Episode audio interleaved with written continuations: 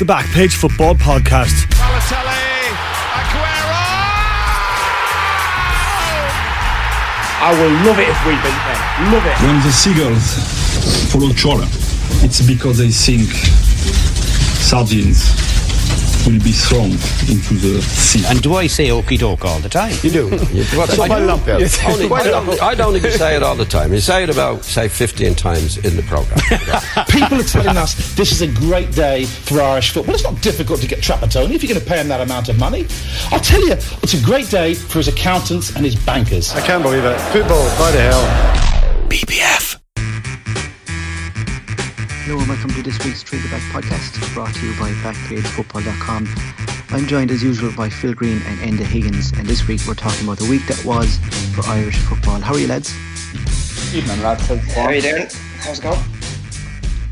And what a week it was. It felt like a month really with so much news and debate and COVID controversy intertwining three games that were rocked with COVID-19 absences most dearly against Slovakia with the removal of Aaron Connolly and Adam Idah due to where they were sitting on the plane over to the game, much to bossman Steo's fury. A penalty shootout loss was devastating after a hell of a performance from the team, especially late on and deep into injury time, playing a pleasant brand of football that nearly reaped the rewards and a goal scoring chance Conor Hourihane will be seeing in his nightmares for many years to come. Ahead of the Wales game, the camp rocked with more absentees due to COVID 19, but another decent performance left Ireland rowing missed chances, extending a goal drought that is going to be, provide the narrative for Stephen Kenny's early months in charge. A disappointing defeat to Finland on Wednesday night leaves Ireland in a precarious position in the Nations League and a cohort of Stephen Kenny doubters in a battle with optimists in support of the fresh brand of football that he is looking to install, separating the mood coming out of Kenny's first five games in charge between results driven pragmatists and those willing to be patient and hope goals and results can be married with the better football we're beginning to see. Plenty of negatives to unpack over the past week, but a few sprinkles of positivity as well, mainly in the style of football that we've seen and some of the youth coming into the side. Phil, we'll start with you. What have you taken away from the past week as a whole? Yeah, it's it's been like you said. It's only been a week, like nearly exactly a week since we all we all heard that uh, Connolly and Idah were out of the squad uh, for the Slovakia game, and that feels like a lot longer ago than seven days. But here we are at the other end with no wins and um, no goals to show for it. Um, like, like you said, there's so much to be positive about, and there's so many people who want to take positivity from it. So, like, I personally speaking, haven't been as invested in Nations League games. I know this is only the second iteration, but like they're glorified friendlies. But I actually felt really disappointed last night that they lost because I just want this to work so well, so much. And there has absolutely been positive signs. They've passed the ball better than I've ever seen, and more with more intent than I've ever seen from an Irish team. Um, and I think it also has to be remembered that he hasn't had his first choice eleven at any stage in any of his games. Um, so like even if you look at just from a purely a front three point of view, Dave McGoldrick missed his first Stephen Kenny's first two games the last window. Obviously, Aaron Connolly missed a game on Thursday last week, and then David McGoldrick was back out, so he hasn't actually had a full deck to pick from yet. I know that's kind of going to be a reality of COVID, but at the minute, I don't see any reason why anyone who wants Ireland to be successful as a team can't be positive about the direction of travel. Yeah, like I'd agree with Phil in the point that you know I think wanting Stephen Kenny to work is something that we're we're all kind of heavily invested in, particularly because of his success in the League of Ireland and then with the under 21s. But I think the last four games in particular, right, Bulgaria was a bit of a struggle at the start, but he'd only had about two or three days with the squad at that stage. Um, everything since then has been extremely positive. And you know, if any of those three or four really good chances go in against Slovakia, we go. I think we're having a very different conversation here, and there's a different feel about the whole team. You know, we've had to watch a lot of turgid Irish football in the last kind of 10 to 15 years, even though they did, you know, qualify for a major tournament back in 2012 and came close in 2010. But ultimately, the style of football they were playing in the last kind of five to 10 years hasn't really been what we were hoping for. And all of a sudden, you see them, you know, passing out from the back. Darren Randolph had a 100% pass success rate against Wales, for example, which was insane when you think about it. Uh, you know, I thought the fullbacks, they're starting to look like themselves in terms of how they play in the Premiership, whereas I felt that Stevens and Doherty in the past for Ireland haven't looked anywhere near as comfortable as they have been before because they were asked to play completely different roles. Whereas if you look at them now, that whole back five in in particular look really, really strong and confident. And obviously they're playing the ball into midfield, and all the midfielders are trying to do the right thing. But then things sort of break down a little bit. But like uh, Phil said, I think you know once he nails down his first choice midfield and front mm. three slash front four, I think we'll see a really confident and free flowing Ireland team. It's it's just a bit of a struggle at the moment, but you know, like David McGoldrick's hold up play against Slovakia was the best you'll see for a, an Irish number nine. You know, the, the touches and the layoffs. All right, he's never going to be the most consistent goal scorer you'll have, but if they can get Idah, Connolly, hopefully Seanie Maguire, who I hope settles into the first eleven as well going forward, and coming through as well. Obviously, Obafemi, I think will have a big role to play in the next three or four years. I think we'll see a very exciting Ireland team. Um, so yeah, it's it's tough because you want to be positive as possible, but then you have to accept that results are important as well. And we'll get on to kind of the doubters later on. But I think that the style they're trying to implement is everything we hope that Stephen Kenny will bring to the team. Um, and the players really seem to be implementing that very quickly. Um, so it's just it's just a shame that none of those chances went in against Slovakia because if he'd gotten through that match, it would have taken a lot of the pressure off him and the players who are trying to implement his style. Yeah, I think if you look back to Bulgaria and Finland back in um, September, the marked improvement since then has been pretty astonishing when you consider like how bad they looked, especially defensively uh, in those first couple of games. Um, and to take your point there, uh, and Phil as well, that we haven't seen um, our first choice starting eleven, like especially Connolly and McGoldrick together. I think if we can get those two together on the field at the same time, and then Ian Other then on the right hand side, like, Connolly spoke quite well after the game last night about um, about his decision making. I think if you have a character like McGoldrick who's able to tie everything together in the front line, I think he'll work better with a Connolly than um, than anyone else we have at the moment in, in that position. Um, another thing as well, I mean, the sequence of games, uh, I think ideally we probably would have preferred to start with the Nations League games and kind of work our way into Slovakia. But. I think if you had played Slovakia, Wales, Finland in that order in any other era in Irish football, I mean, there's no way statistically we would have performed as well as we did, especially against Slovakia, to play on the front foot, to, to create the most chances. Um, you know, and in a away playoff game, when generally we see Ireland playing their best football, either when they're behind or when they're up against the wall and they need a result at the very last second. Like, there's no way they would have gone into a Slovakia game away from home under any of the previous managers, I think, and would have played the way they did. And I think that's kind of testament to how Kenny has been brave so far with, with his selections, with his including some of the, the younger players, um, and how he wants to play. And I mean, if it wasn't for COVID, I mean, ifs and buts and all that, but you'd like to think if Connolly had been in the Slovakia game, would he have made a difference? And would, if the likes of McGoldrick, etc., have been in the Wales game, would they have made a difference against Wales? So it's I I I'm ever the optimist. Um, I think when you look at Bulgaria and Finland back in September, and the progression um, to where we are at the moment, and the football that we played, and I know Finland, uh, the Finland game on Wednesday night probably took a little bit of a a hit uh, in terms of performance, but I think considering what they've been through um, over the past week with so much going on with COVID and everything else, um, is kind of understandable. I mean, they've two big games now in November with Wales and Bulgaria. I think if they can take that next step in terms of um, improving every time, um, and we've seen the defence improve from the first camp to now. I think if we just need to score the goal scoring to change from uh, from this camp to the next, and you'd like to think that when one goes in, that kind of will break the um, the the duck that they're going through.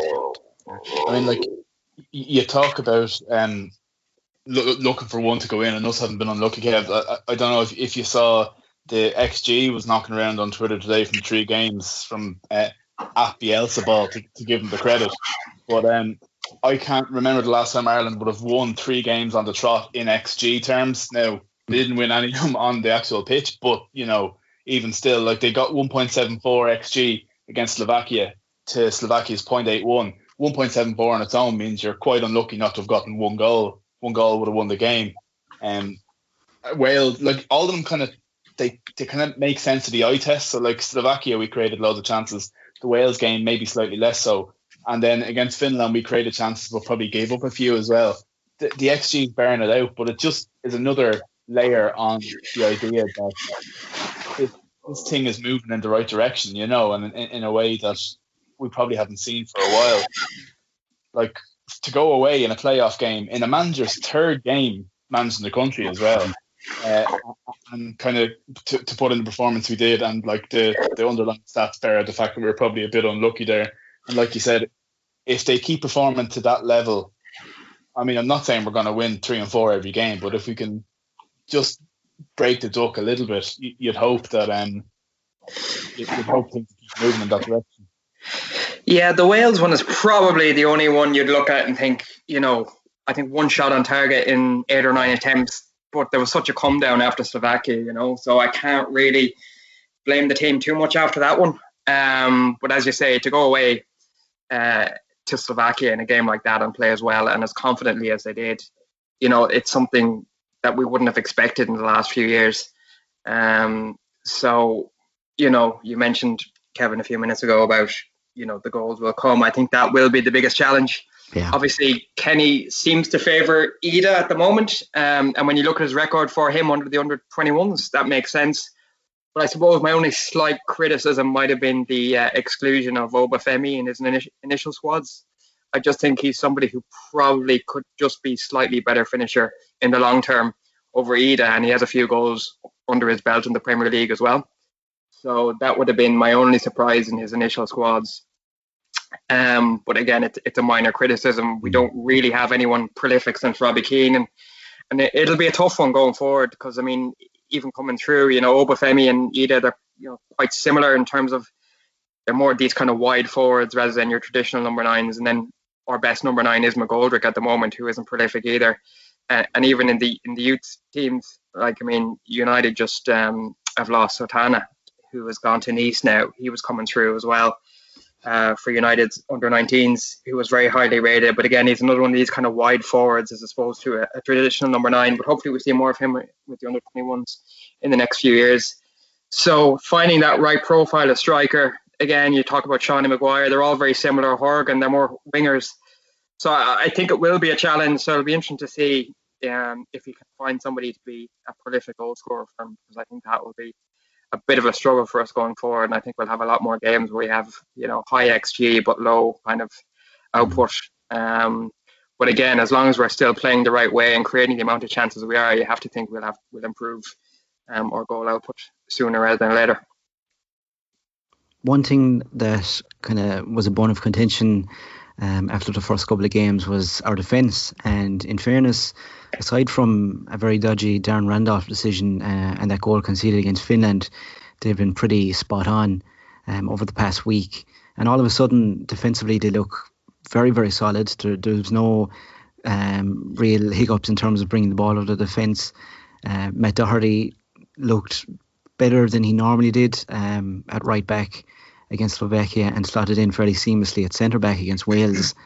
Um, and all of a sudden, defensively, with Dara O'Shea thrown into the mix now as well as um, as Kevin Long, and you have John Egan to come back alongside Shane Duffy. If he can continue that kind of steel-hearted defence that we're so used to, in addition to playing a little bit better football, that gives us a, a very strong, strong platform to, to build on. Yeah, absolutely. I mean, we have depth there as well. I mean, like Daryl he was playing in his, his 20th and 30th game, you know, and it, it, didn't look like didn't look like his first cap at all. And like James Coleman coming back. Um, the one area you might be slightly worried about is a bit of depth in full, but Stevens is so steady there, you're not worried about it. I think something that's helped us um, in in this camp is the move to a very obvious two defensive midfielders or two holding midfielders uh, and one advance as opposed to the the three kind of flatter that we saw in the in the first couple of games because it's given us that shield a little bit that's that's picked up pockets of space that were very evident in the first game that exposed the weakness of our centre mm-hmm. halves because neither of them are the quickest and when that pocket of space opens up and a 10 can play balls either side we're in a bit of bother but with two two with a double pivot two sixes if you will it kind of it gives the guys that bit more Mm. certainty that they're not as exposed. So I think collectively between those two and the, the back four or five, it's been it's been a really strong week. Um, and absolutely, it gives us a great platform, especially when we are a little bit goal shy, to know that we're not going to cough up too many. Yeah, I mean, if you look at the back five, really, of you know choosing between Egan, O'Shea, Duffy, Coleman, Doherty, Stevens, and Randolph, I mean, that's a back five that doesn't look out of place in any Premier League team, you know. So that's huge depth for us to have there. Um, in particular, Darren Randolph, I think he's been fantastic for Ireland in the last few years, and he was excellent again against Slovakia. Um, and hopefully still has a few years left in him at, at 33. But uh, across that back four, then we, we do have big depth um, particularly at centre back now uh, and with the right backs. And I said, you know, Stevens and Doherty, they're not traditional, yeah, full backs in a back four. Um, but I do think they're starting to look a lot more comfortable. Obviously, we'll we'll hope to see Doherty improve now, playing with a back four for Spurs as well. And Stevens has always looked pretty good for Ireland, but I think even he's looking better than he used to. So I think it's it's a really solid platform to build on because we were very very open in the last few years um, and really had to play with eight or nine behind the ball in order to stop conceding. So I think the solid base we have now is giving a lot more confidence to the, the midfielders to pass the ball forward, um, and hopefully it continues. In terms of the midfield, then um, I suppose another kind of takeaway from the first couple of games was the performances of a couple of the players. Um, I suppose James McCarthy come in under a little bit of criticism, didn't seem hugely comfortable in that kind of number six role that he'd been put in. And I mean, at the at the time, I think I made the point that you know get a couple of Premier League ninety minutes into him, and he should come good. And in fairness, I thought against Slovakia he was excellent, and kind of showed the signs of a player that you know has a couple of years left in him in terms of starting for Ireland in the, in the midfield. Um, and then Jason Molumby comes in against Wales and looked very, very good. Um, I thought he was excellent uh, for the first 60 or 70 minutes and looked every bit the player that we kind of had hoped and expected him to be. Um, and I know, kind of hearing from a couple of Brighton fans uh, online, you know, they're super excited with him as well, and they're kind of hoping that he's going to come in uh, and and reinvigorate, and reinvigorate um, their midfield in the Premier League, which kind of shows how highly he's rated. Um, Hourihane, I felt, kind of came in, went in the Slovakia game. His missed chance was massive, obviously, and he'd have a hugely different narrative, obviously, if he had scored it. But again, put in a fantastic shift over the next couple of games. Um, I suppose, like you said, Phil, moving to that two-man midfield probably helps solidify things again. Um, and we'll get on to Jeff Hendrick in a few minutes. But in terms of the base two that we have, and those three or four couple of players, and you've Josh Cullen to come into the mix as well. Um, he only played a couple of minutes against Wales, I think. Um, has very little football under his belt at West Ham, and he had the COVID issue as well. And you'd like to think he's going to make a little bit of an impact against Anderlecht and kind of come into the conversation as well. But that midfield option, again, also looking very strong going forward. Yeah, absolutely, and it's probably an area that you, not that you would have been worried about over the past kind of five years, but you wouldn't have thought we were blessed with loads of options, and you would have thought that a lot of them were quite samey. But I suppose part of it shows the what uh, what a shift in emphasis of coaching can do, but also because broadly over the last five years, like you talked about Molumby, he's in a Brighton now in a team who traditionally would be kind of a a, a, a, hit and hope, a kick and hope merchant of a team in like a bottom half Premier League team, but now they're playing really progressive football. So if and when Molumby does break into that team, he's actually going to play that style every week. So I think generally, it, through a mix of new players coming through and probably reskilling and upskilling of existing talent, we now all of a sudden do have a nice bit of depth. And like you said, when we're playing two there, it probably makes it a little bit easier, or at least two more withdrawn players, rather than having to find a mix of three that we mightn't actually have, because I don't think we have a traditional kind of six who'd be comfortable at covering the breadth of stuff that you'd have to in a team like this, and then maybe kind of an eight or an eight ten sort of thing. I don't know if we if we have a traditional three man midfield like that, but if we stick to the two, um, I think we've loads of options. And then I know we're going to talk about them later, but you've got people in the 21s. Well, Jason Knight got called up this time, but you've got Will Smallbone and different people like that as well who are just giving you loads of different options. So while you're probably waiting for these guys to absolutely stamp themselves in club football, the prospect and the possibility of them adding depth to the squad is definitely there. Yeah, I think Molumby in particular deserves a lot of credit for his loan spell at Millwall last season. I mean, he became a very important player for them, and so much so that that's the reason why Brighton didn't loan him out again this year. They feel that he's somebody who really could, you know, help their squad going forward in the Premier League. And as Phil said, I mean, the style of football that they're playing this season can only help them. I mean, they've really played some good stuff. Um, and then obviously James McCarthy is a tricky one because I think he has all the attributes that Ireland need from a midfielder, but just his fitness and form always seems to be, you know, borderline struggling. Um, and that and that's a shame. I mean, he's still only 29, which is seems insane because he's been around for so long. So hopefully he still has a lot to offer. But again, still struggling with injuries and can't get a decent run in the Premier League at the moment. Um, I, I do think we'll see Ireland play more of a 4-3-3 Wales more of a 4-2-3-1, but if you look at the way they'll try and set up, I think that you know even though with the improvements in the back four, because they don't have you know a traditional defensive midfielder, I still think they'll go for the three in midfield, um, and we don't have a number 10 either really to play with the 4-2-3-1 that we'd need for that position. So I think we'll go for McGoldrick and two wingers either side of him. Um, but I think the midfield is, is definitely improving as well, even the way they're trying to play. And I know we'll get on to Jeff Hendrick, but he's, he does try and play the right way for Ireland. It just seems he tries too hard, if you like. Um, we saw how well he obviously played for Burnley in particular in the Premier League. Um, but when it comes to Ireland, I just felt he's always struggled to, um, you know, put that style into place. Mm. I mean, on Hendrick, and I could probably be accused of being overly critical of him in terms of his performance over the past couple of games. But I actually thought at the same time it was probably his best run of performances ever in an Ireland shirt. And that kind of goes to show where we are with him. And he's playing in that number 10 role. And I just felt, you know, we're, we're kind of robbing Peter to pay Paul in a way, in that the pressing statistics were very impressive, nearly unheard of uh, in an Irish team before, and the shift that he puts in can't be questioned.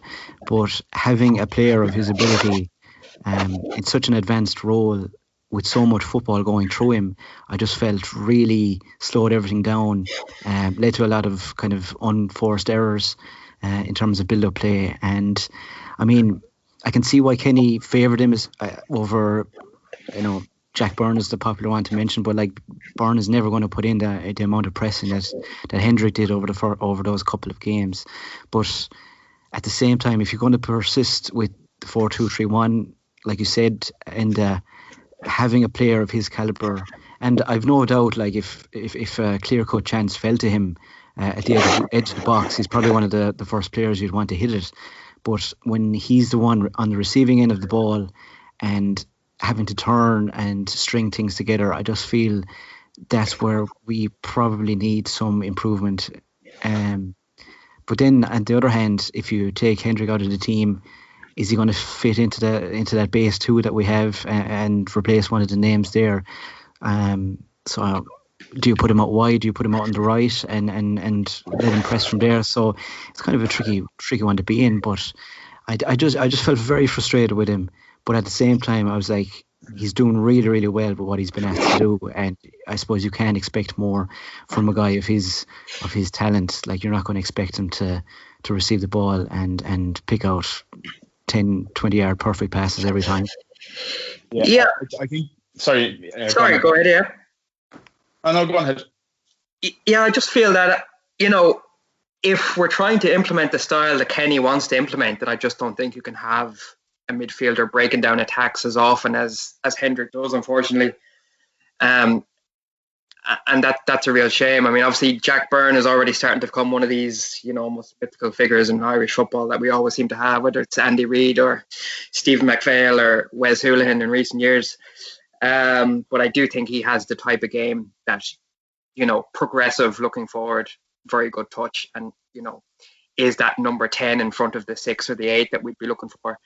So I think that Hendrick, you know, as you said, his pressing was very good. He'll always put a shift in, but we're trying to move away from players who put a shift in and ultimately players who are technically good enough to move Ireland forward in the right direction. Um, if you look at the players coming through in the 21, they're all very technically gifted. Mm-hmm. They play kind of the way you would hope a Stephen Kenny team would play.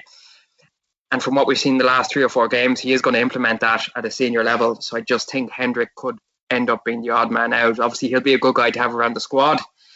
But I think in the starting 11, I just don't think he, he'll be consistent enough for the type of game, the type of possession football that we're trying to play.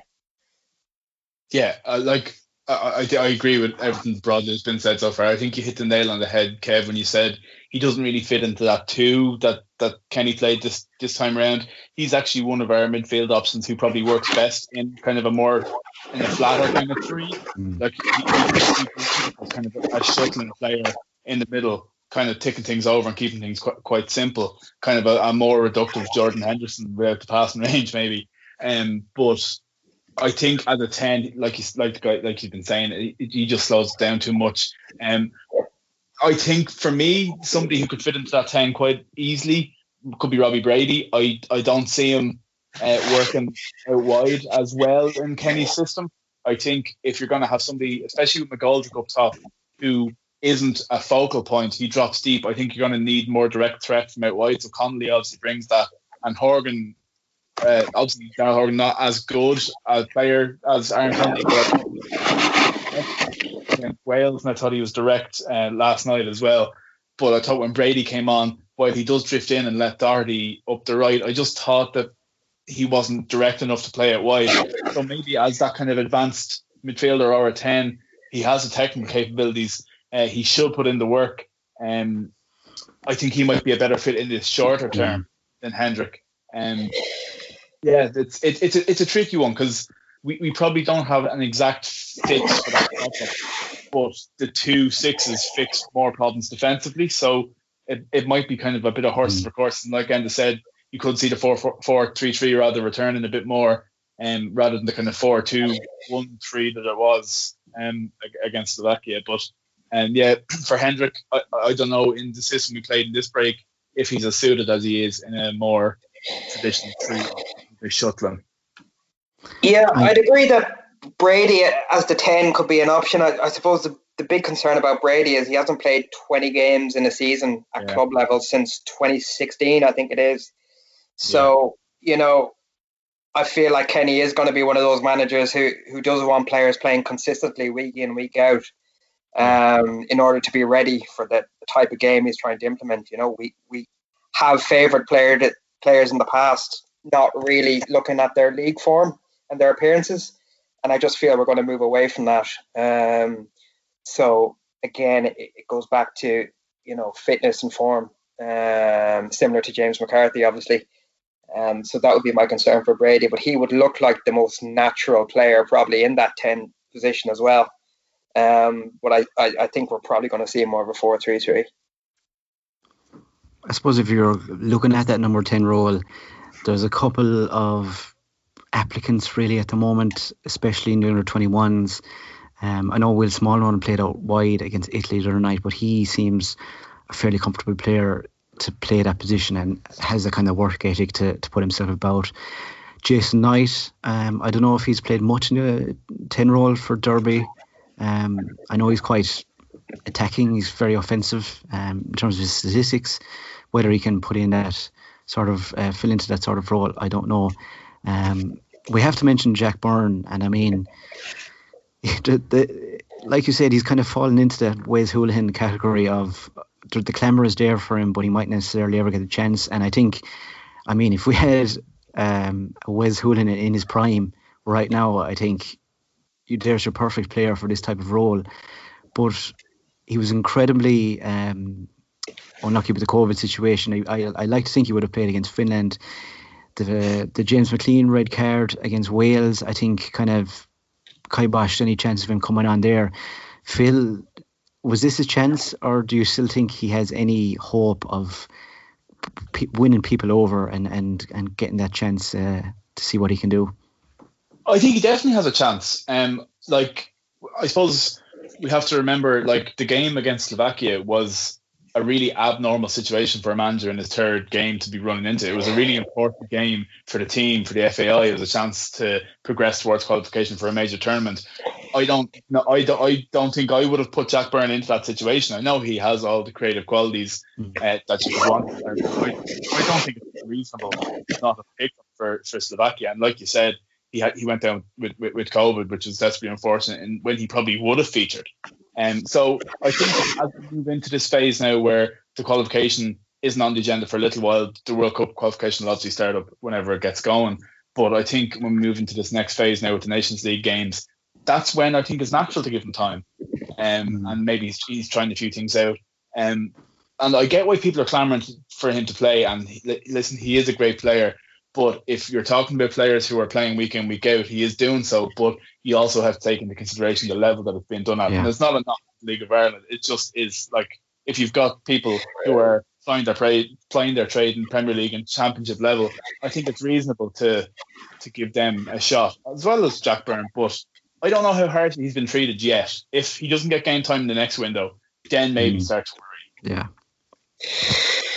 Yeah, it's a tricky one. I mean, there is this thing in Ireland that when somebody goes over to England young and doesn't exactly light it up and ends up back in the League of Ireland, no matter how well they're playing, it is a bit kind of yeah, you know, yeah, whatever. So it, it's a tricky one. He didn't really play much in England for uh, Wigan. He had a good spell at Oldham on loan, um, and then rarely got game time at Kilmarnock. But technically, he is for me the standout player in the League of Ireland. So um, even though he's not playing against the highest quality week in week out, I still would like him to to get a decent run at some point, just to see if he was good enough. Um, but whether he will or not, it remains to be seen. Um, but yeah, he was very unlucky with the COVID situation. And uh, it wouldn't be um, a Stephen Kenny game for Ireland without the dulcet tones of Mick McCarthy to uh, to illustrate it for everyone. Um, I've seen a little bit of backlash from people critical of him uh, on Twitter, and I think second captains brought it up at some point as well. In that, you know, if you actually listen to what he's saying, it's generally fair enough. But I think he could be saying anything, and the fact that it's coming from Mick McCarthy would just kind of grate me at this stage. Um, he, it's it's been a weird one, and uh, like uh, he surely has to be under some weird contractual obligation in my opinion, with Sky Sports, the fact that he has to sit through these Irish games. Um, I mean, when the decision was made, Sky probably thought it'd be a good idea to get the ex-manager in for that little bit of insight. But I don't think uh, you're going to get much insight from uh, Mick McCarthy talking about Darren Randolph against Gibraltar every every other week. Yeah, we have this very weird situation where the, we've two people commenting on Stephen Kenny. One is Noel King, who's writing articles and doing interviews, and Kenny replaced him for the under 21s back in 2018. And now we've had Mick McCarthy commentate, I think, in three games in a row now. I could be wrong, but that's what it felt like, anyways, for for uh, Sky Sports. And of course, Kenny has replaced him at senior level. So basically, you have the two guys who got moved out for Stephen Kenny now giving their opinion on Stephen Kenny, which is just bizarre usually Sky Sports go the pundit route, as we've seen with kind of Mourinho and Solskjaer, and and you know different examples as well in the past where you know they're in the studio commenting, and you kind of get that.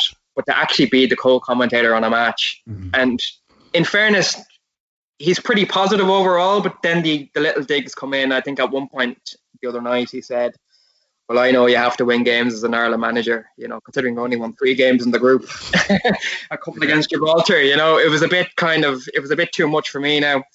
And none of us were in great mood after, you know, seeing a tough week for Ireland and both of our clubs getting battered there a couple of weeks ago in the Premier League to be really listening to Mick McCarthy give jibes as well. So it, it, it pushed me over the edge for sure. But um, I really think it, it it's counterproductive, really, mm. um, as an Ireland fan. Um, you know, he's not the most insightful co-commentator, anyways, at the best of times. Um, compared to who they usually have and now Ray Houghton or Ronnie Whelan, they don't really light it up as well. But they're quite pragmatic and they state the obvious and they do the job that you want from your co-commentator. Whereas with Mick McCarthy, was felt the, the situation with him and Stephen Kenny was extremely awkward. Anyways, even the, the interviews when they were unveiled, they were both kind of saying, well, this is the situation it is, rather than saying, well, we've come to pure agreement that this is the way it should be, you know. Mm-hmm. So it, it, was always a very testy relationship, I felt. And then to have him on Sky Sports, actually commentating on the team that he's basically handed over to Stephen Kenny, it's, it wouldn't be for me now. Um, and I'm not sure he's ever been co-commentator on Sky Sports before anyway. So I do think it's Sky kind of just trying to see how it goes. And uh, they are trying to become a bit more controversial um, these days anyways, just to, to drum up a bit more uh, interaction online the talk sport approach, as you'd call it. Um, but I think anybody at this stage trying to find flaws in what Stephen Kenny is trying to do um, really is just has a personal grudge uh, against the guy because I think uh, anybody impartial from what I've seen has, has been able to acknowledge that there's been a huge shift in the approach uh, of Ireland's play, the way they're trying to play the game, their setup, um, yes, it's a bit more open at times, but ultimately going to Slovakia in the conditions that we had, with the challenges that we had, I don't think any other Ireland team in the past kind of decade would have played as well as they did. Um, and whatever happens in the Wales and Finland game in next month, I think Kenny has bought himself an awful lot of time um, to really implement what he's trying to do. And he knows the under 21s coming through so well as well that you know, he needs at least a couple of years to implement um, before being really harshly judged. And that might seem cruel considering we were so tough on obviously O'Neill and McCarthy for the last few years, but you know their styles were completely different to what Ireland are trying to do now. Um, we're taking a far more modern approach, which is the correct approach, um, considering the talent we have coming through, both through England and League of Ireland. I think League of Ireland technically has improved a lot in the last few years, even though it doesn't get as much credit as it should. Um, so I absolutely think he's the right man for the job, and anybody finding flaws in what he's trying to do at the moment um, can just get lost for now. I'm afraid. Like presumably McCarthy is doing this gig right, partially because Sky are paying him, but also to put himself this kind of traditional thing, putting himself back into the shop window for yeah. kind of mid-table championship teams, right? But all he's doing in these quite dull Ireland games. The Nations League games are the two that Sky had, and they pretty much weren't that eventful, despite the fact they played nicely, right? They were pretty dull. So he has loads of time to talk. And unfortunately, he's exposing his limitations dreadfully. So, first of all, like it's a, it's a funny little throwaway, right? But they somehow got talking about a 2005 uh, FA or Youth Cup final, right? And uh, the, the, commentator said uh, Gareth Bale was on the bench for Spurs that day, and Mick goes, "Oh, he hasn't spent much time there since, has he?" Sincerely, like not joking, but like the most famous quasi-retired semi-pro golfer in football who spent five years on the bench at Real Madrid.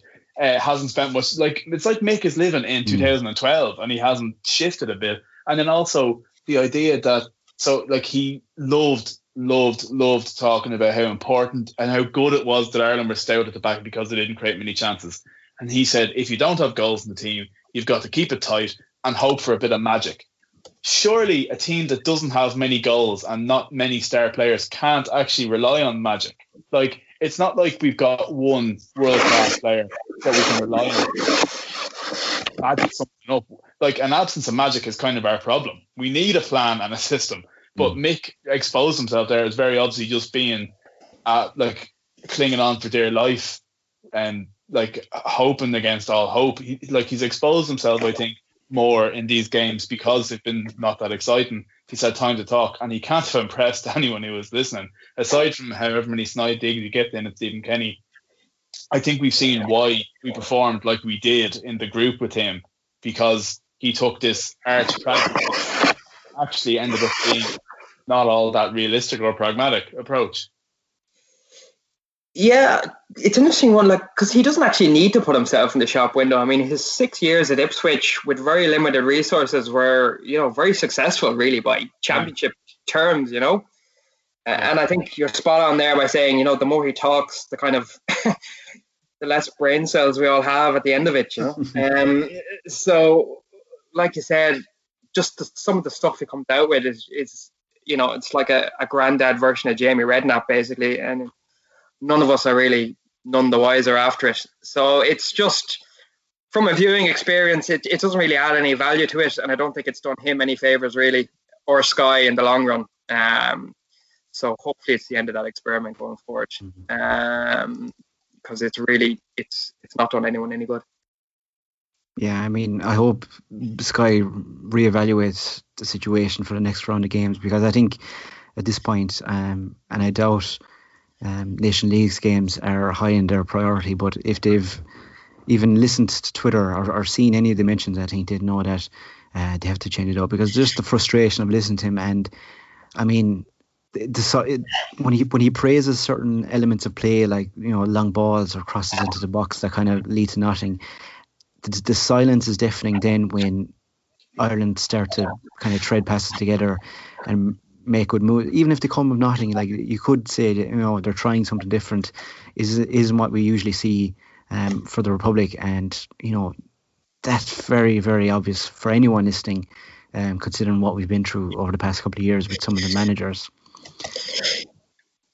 Yeah, it reminds me a bit of actually when um, Niall Quinn, for some reason, ended up as co-commentator for a lot of Man City games around 2012. I think it was towards that title run-in when they won the league, and it was just a disaster every single week, you know. And thankfully, they they kicked that idea to touch. So I wouldn't be too surprised if the mm. same thing happened with McCarthy going forward.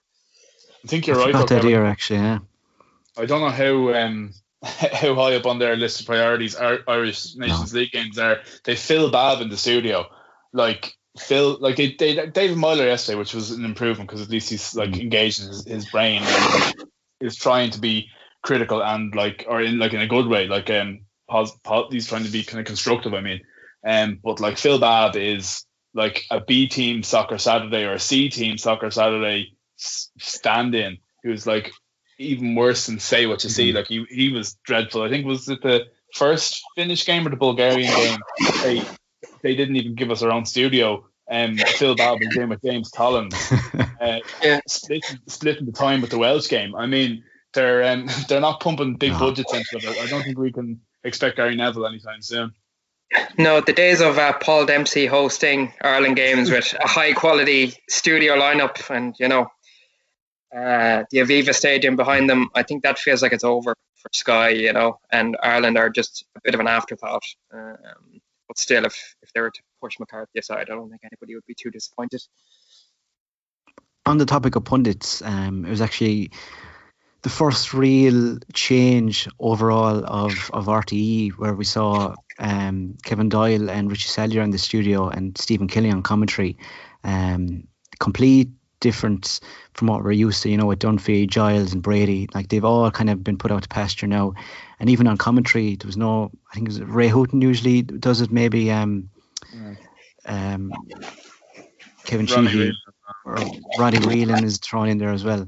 So um, kind of RTE are going completely change of tack there with uh, with who they're calling up. And I think, like we all know how good Sadlier is, but I think Doyle is very um, underrated there as well uh, tells it like it is. Um, kind of very refreshing, I suppose, from from RTE's point of view. Um, Phil, we both watched the under 21s against Italy. I suppose on the run up to the game, Italy had a lot of COVID problems themselves. There was uh, a cohort of the under 21s brought in, so we were kind of, was quietly optimistic that we might get a result. Um, and I suppose the players that the senior team had to take from the under 21s probably took their toll on the under 20s or on the under 21s for Ireland as well. Um, anything stand out to you there um, on that performance?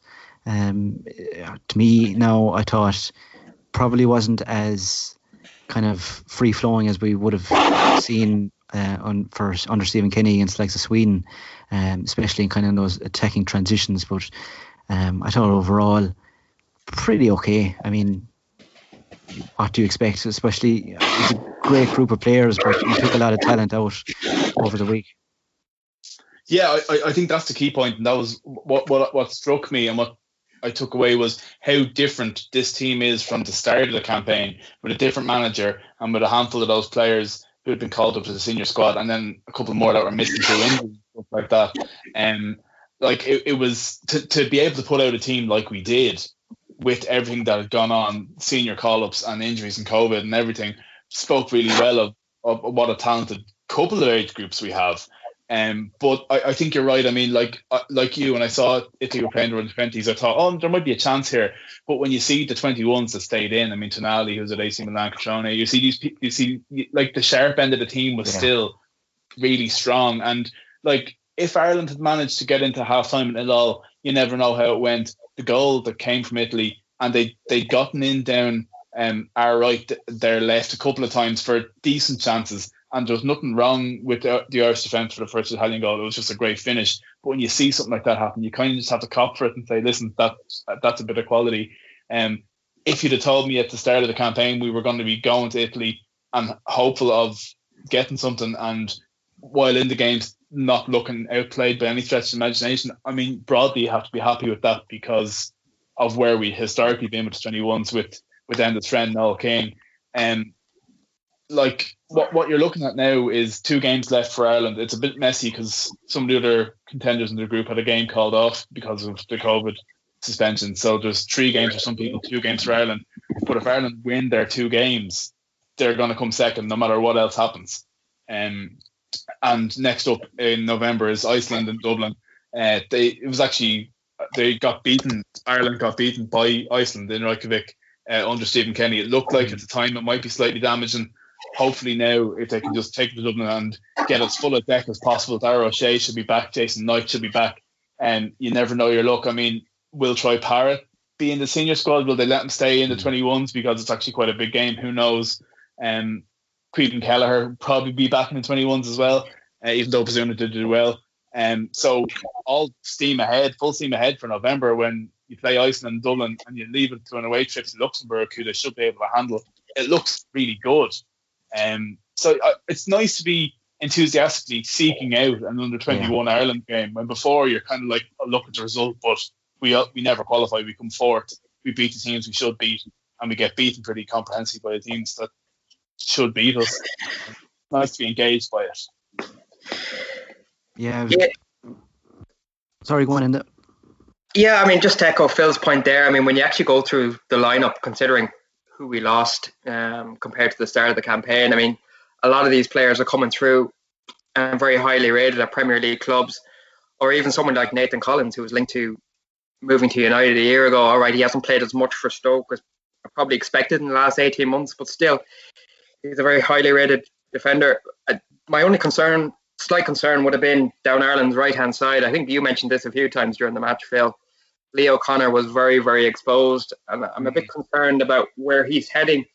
This is a guy who played for United under 18s along pretty much all their back four, and he was captain of Ireland under 19s, but played in midfield. And I just feel he's kind of just lost his way a bit. And after moving to Celtic, he had a fair loan, really, a Partick Thistle last year. And now he's gone to Tranmere. So I feel like he's one of those players who who could just kind of become a forgotten man. So I hope he kind of finds his way in the next couple of years because he was one of the really high prospects coming through at United, but he's kind of suffered from playing in too many positions at underage level. Um, and I think that's both of Italy's goals. I think came down the right hand side, um, and I just felt that's where Ireland really really struggled in the game. Uh, but in general, I mean, it's all very positive coming through mm. in terms of the quality of player that we're now producing at that level. Whereas before, you would look at a, an Irish under 21 lineup, and you'd be quite concerned about, you know, where the next players for the senior team are actually coming from.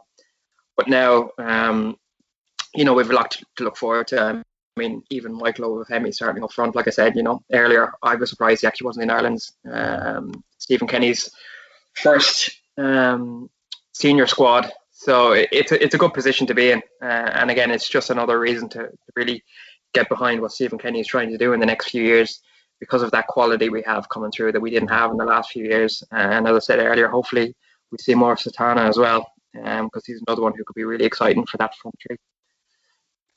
Yeah, like yourself, I was kind of surprised that Obafemi didn't come in, especially um, after the COVID outbreak and seeing Ronan Curtis get called up. And I was definitely thinking then, you know, Jesus, what's Obafemi have to do to, to get a chance here?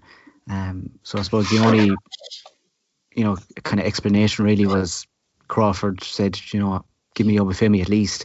You know, it's a big yeah. game against Italy that we have a chance of, of winning. Um, in terms of other guys that I was kind of interested to get a look at, and you know, I suppose with Conor Ronan at Wolves and you see his kind of list of loan spells, I suppose he's probably at risk at this stage. Maybe, maybe not yet, but he's kind of at risk of kind of going into journeyman territory. I thought he was excellent. Um, I thought he kind of filled that, um, if you want to call it the Jeff Hendrick role of, of being everywhere and pressing really well. Um, seemed fairly comfortable on the ball.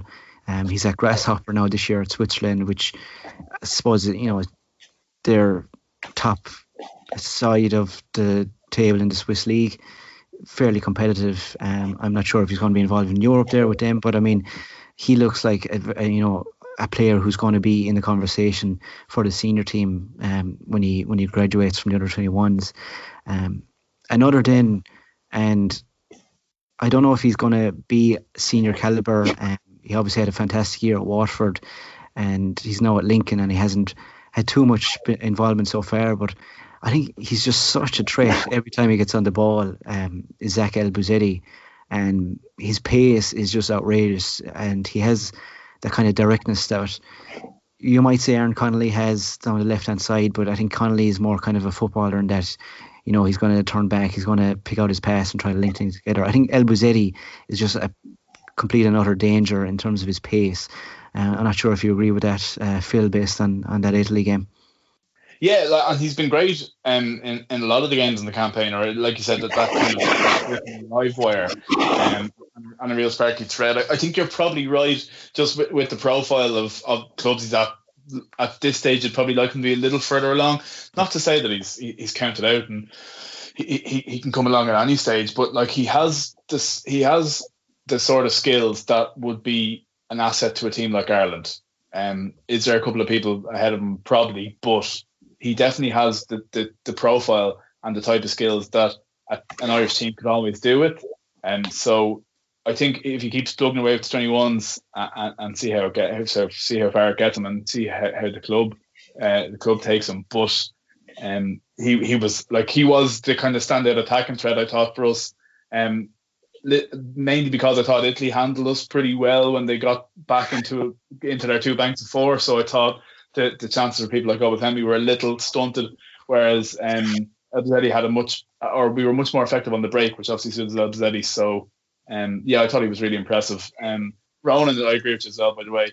Um, he's another fella I'm just slightly worried about because, like, he is, if he's not, he, he's going on 22 now. If he's not he's 22, 22 already. yeah.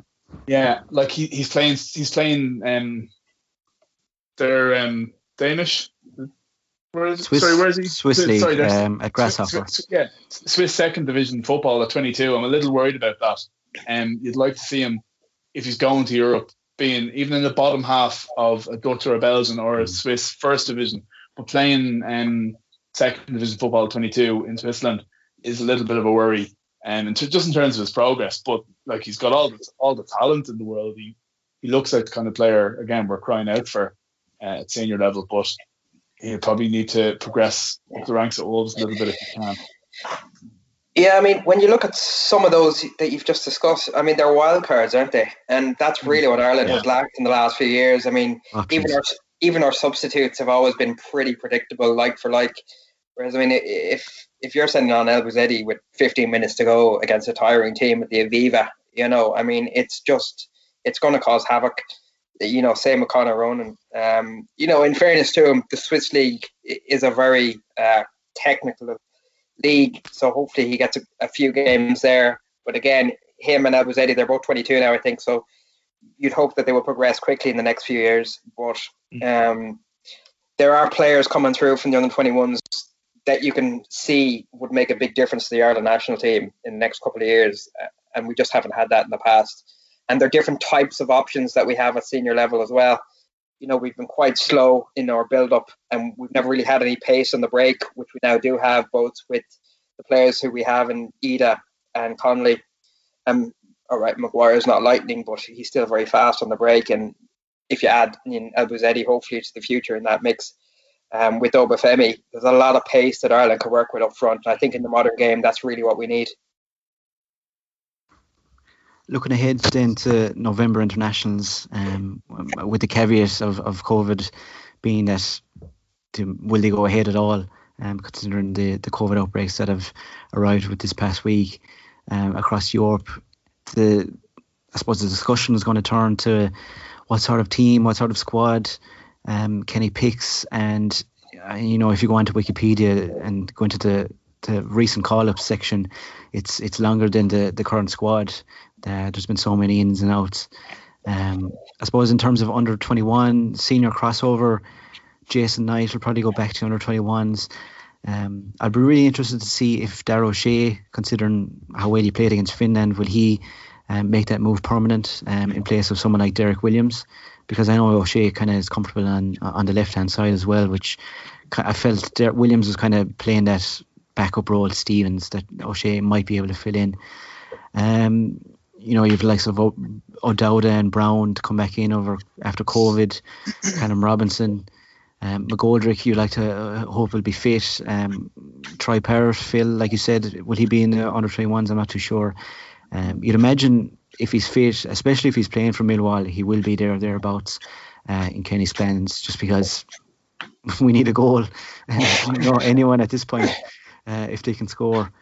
Um, do you see any kind of weird ones coming up for the for the squad selection, or do you think it'll be kind of back to the status quo of, of pre-COVID? Yeah, I, I think you, you hit the nail on the head there with the under 21 senior crossover because the games overlap pretty much exactly. I think uh, there might be a day in between the second 21s game and the first senior game. So I think because it's so important, uh, it's such a critical juncture for the 21s, they might give them slightly more players than ordinarily you would have done. And people like Dara O'Shea might go back because he's, he's the captain of that team, things like that. Um, whereas in an ideal world, you'd see a lot of those guys being given a chance now yes. in these two Nations League games. It's, it's what I'd love to see. Um, but also, you, you have to be fair to, to that group of 21s who have a chance to qualify for Ireland for first tournament to that age. So that might make things a bit more straightforward if there's kind of more the 21s ring fenced for their age group. It might make things a bit more uh, along the lines of the status quo. Again, the, like the big unknown is COVID and, and, and what sort of position we're going to be by then. Um, my main hope is that for at least one of the games, we have as close to a first choice starting 11 or that Kenny can pick from a near enough full deck to get an idea of what a starting his, his first choice would be. So I'd love just to have as many people as possible available to remove some of the asterisks that lie against this window because once the Slovakia game was gone, everything was in chaos and it's kind of been a bit of a patchwork quilt. So I'd like to get a sense of who Kenny would pick in the next playoff, if that makes sense. So like he, who he's planning on building his team around. Yeah, I think we'll still be on a bit of a come down in the next international break. To be honest, if it's if it happens, I mean, in normal circumstances, Dara O'Shea would be a shoe in, you know, for the senior team. But in this case, you know, he's got to go back to the under 21s, as Phil said, as captain, and the fact that they still have a chance. So uh, I think we'll actually see something similar to, to what we saw last night uh, uh against Wales um, at the weekend. Um, but hopefully we do get a chance to see at least eight or nine of the first starting 11 that hopefully Stephen Kenny wants to go into the next campaign with. Um, but like I said, I won't be too judgmental of the next two games in November, even if they do go ahead, because it's just been so close to what has been a difficult period for the team. Mm. I mean, that Slovakia game will take a long time to get over, I think, for some of those players, just because of the opportunities that we had on the night. Um, it's one of those games that will take a very long time to get over. Um, and with the under 21 still having a good chance to qualify, um, I, I don't think we'll be able to judge the team too much um, at the end of November. But hopefully we get a goal at least. I think a goal would be improvement at this stage. Um, yeah. A couple of wins, you know, to see off this Nations League, and then I think we're into a World Cup qualifying stage. Then, I mean, if you got a couple of wins, and I suppose if you had um, the similar sort of performance uh, as this week, statistically and defensively, and just added a couple of goals on top of that, I think, it, I think it would have been looking back, a Slovakia result aside, and obviously you had those weird mitigating circumstances about that being postponed for so long and all that. I think you could probably argue that it's been a, a good start to the first couple of months for Kenny. Yeah, the Wales game will probably be another pragmatic affair, I'd imagine. I mean, Giggs has really set Wales up to be quite, you know, counter attacking. Uh, I think they got a late winner last night, so I can see that being another pretty drab affair. Uh, Finland, in fairness to them, they they play quite an open game, you know. Um, so I think that could be an interesting match for Kenny to target in terms of what he's trying to achieve. I think they're a team that would suit him far better. Um, so I'm quite looking forward to that one. But I think the Wales game will be a- another tough watch. Um, you know, depending on whether Bale is fit for them or not, they try and build around him. When he's not available, they really do do, do just try and counter attack with um, Dan James on the counter. Um, but it, it's it's very pragmatic watching Wales at the moment, so I don't expect too much from that game. We could also do with picking up some points towards World Cup seeding, and um, we're bat- we're battling the Slovaks for um, the last place in pot two. two. Yeah, yeah. Mm. And so I, I, I think if we if we get a win and a draw, we'll have with a fair win behind us, we'd have a decent chance. Uh, we'll definitely need a win anyway. Um, now that's more likely to come against Bulgaria. It would be worth more if it was against Wales. Um, but I like while that's important and absolutely you want a better seeding uh, in the World Cup pool.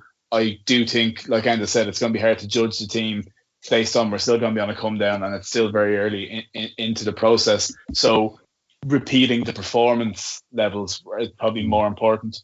Uh, but it, it and also if we don't get any wins, I'm assuming we're going to go down. Like we're playing Bulgaria, who are our rivals in the Nations League relegation scrap we're in. um, so I, I, assume if we only get two draws or we get beaten, I'd, I'd, say we're heading for a relegation down to League C or whatever it's called.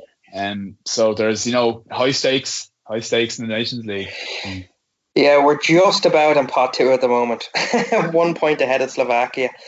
Oh, um, the draw, the draw, or the draw with Wales maybe put us up there because yeah. yeah. Okay. So we actually snuck into to the end of pot two there. Um, but Slovakia, Iceland, and Northern Ireland are, are right in our case, and Norway as well. Actually, who had a very good week. Um, mm. they're creeping up as well. Um, if we had a Haaland, that would be do us very nicely. um, I don't know if you saw the third goal of his hat trick, but he's serious, serious player. um, but yeah, we, we do well to stay in pot two mm. just by looking at who's who's coming up behind us um, even Scotland, Romania, Czech Republic. I mean, that is very tough to hang on to that last spot in pot two, but hopefully we manage it because it makes a huge okay. difference to the seedings. Yeah. I suppose at this point, all we could do is trust the process and uh, and wait till then. Um, thanks very much for joining, lads. No worries. Thanks, Cheers.